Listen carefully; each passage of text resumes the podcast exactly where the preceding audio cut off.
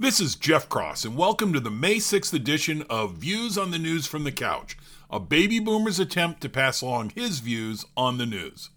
Apologies. I talked too much about abortion the last two days, though I feel I raised some good points. One word I'm going to try to carry forward is bridge. In looking at the issues, I will try to bridge the gaps rather than participate in increasing the separation between positions. I will fail, but maybe I will at least do better. Quick hitters 30 year mortgage rates are now at 5.27%. Is that low or high? My first mortgage was 12.75%. My current one, I think, is 2.3%. Job report says we added 428,000 jobs in April. Yesterday, the down the Dow was down a thousand. It opened down again a bit today. The Department of Energy reports that 5% of plastic is recycled and 9% is burned. Moving on. The Link BBC article reviews findings from the World Health Organization based on excess deaths. Here are a few nuggets. They estimate that 14.9 million people died worldwide from COVID 19 versus the reported 5.4 million. This included unreported COVID deaths and increases in suicide, overdoses, etc. China actually had a slight decrease in excess deaths by taking extreme measures. Japan and Australia were also negative, and at least Australia took an approach to keep the virus out of the country. Using excess deaths, I see the US at 140 on the scale used in the article versus 116 for Germany.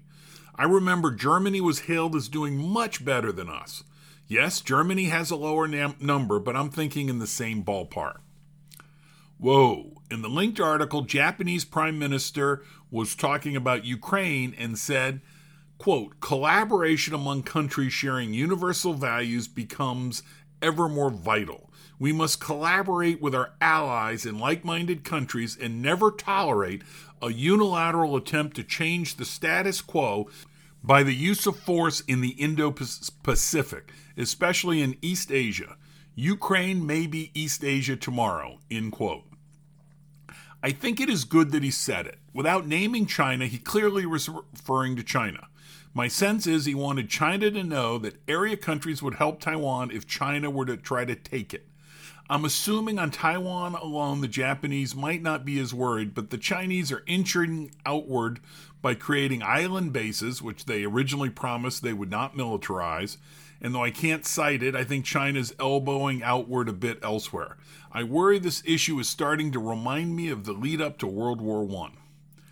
I linked to a Fox News article by Hannah Grossman about CRT being taught in K through 12. Let's emphasize Fox News. Go ahead and get your it must be biased comments off your chest. The article quotes a number of teachers saying CRT is being taught in schools, that in their training they were taught how to apply it. My sense is not the top line name, but the comments.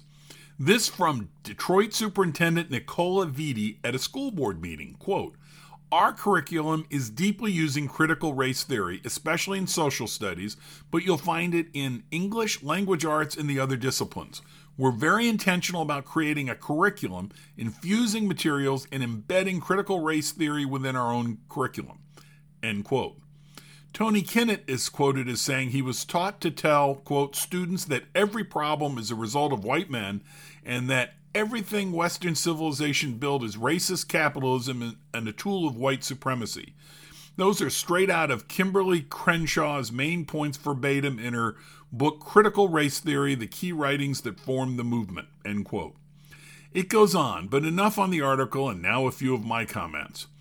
We have repeatedly been told that CRT theory is not being taught in the schools. I believe that is wrong, and I don't like being lied to. We should all say racism existed, slavery existed, and it sucked. No one I know is denying that. And there is still discrimination. It just is not under every friggin' rock and some of it comes from governmental policies that are disguised as helpful. For example, defunding the police in urban settings disproportionately hurts black people. And we should not hide the horrors of the past and problems of the present. We definitely should talk about them and in our schools. In thinking about what to write next, the theory of personal pronouns occurred to me. This is a seldom heard theory. I made it up in the 1970s. It may not be grammatically correct, but it works for me. Just after high school, I spent two months in Ecuador. Drinking was involved. Late one night after a party, I was chatting with a friend and he was talking trash about Americans. Said bad things, but the specifics are lost in my head. As Gomer Pyle would say, surprise, surprise. I argued with him. I did it this way Do you feel that way about me? No. Do you feel that way about person two? No. I listed off 20 Americans that we both knew, and he said no to each. I asked what Americans he had met that were so awful. None. Huh? My conclusion was we can hate them. Tougher to hate you singular. Like I said, I suck at grammar. It is particularly tougher to hate a you singular singular that you have met and chatted with. It can be done, but it's tougher. My next thought was exactly what is CRT? I searched and came up with a Link Britannica Encyclopedia entry I will summarize. A legal analysis built, quote, on the premise that race is not a natural, biologically grounded feature of physically distinct subgroups of human beings, but a socially constructed, uh, culturally invented category that is used to op- ex- oppress and exploit people of color, end quote. It goes on, and I encourage you to read it on your own. I'm not trying to play hide the ball, just mo- mostly not quote so much I get in trouble. Self observation. I went to the original source or pretty, pretty close to it. I don't like going on layers of people telling me something in an unproductive game of telephone. My first thought on reading the definition is it's stupid. Quote, race is not a natural, biologically grounded feature of physically distinct subgroups of human beings. Come on, man. I read further, and this is not a detailed analysis, and the proponents of CRT seem to argue that the differences in race were overstated. Okay, I can buy that. Seriously, see, I'm moving. I'm backing off from the it is stupid comment. I never thought much about differences in race. Pigmentation, yes, not substantive dis- differences. Trying to keep myself from getting into trouble, and I know this is a lesser extent, my comparison would be on average, the Scots look a bit different than the Italians. Great. In a way, I like the foundational description of CRT, even though I struggle with its factual basis, because I think CRT can coexist with the theory of personal pronoun. Classifying groups by race encourages them thinking. You are a group. Leaving out the race classification encourages more you thinking. You personally. Let's chat. And in the definition, it says race is socially constructed. So, in my mind, we can socially deconstruct it, or at least, at least move in that direction a bit. If what I am hearing is true, my problem with CRT is less with the foundational description and more with the solution it presents.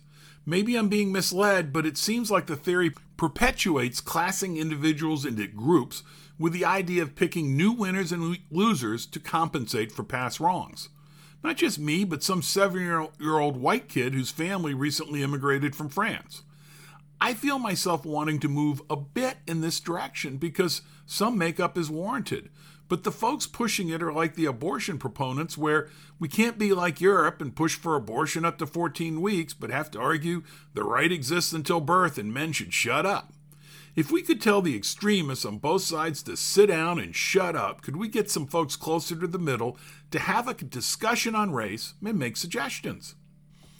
Over the last few months, I met a very nice young black man who has a bright future, a great presence and style.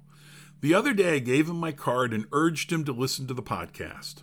If he listens to this podcast, I hope he finds my comments interesting and not objectionable. If he has problems with the comments, I hope he tells me. I will listen.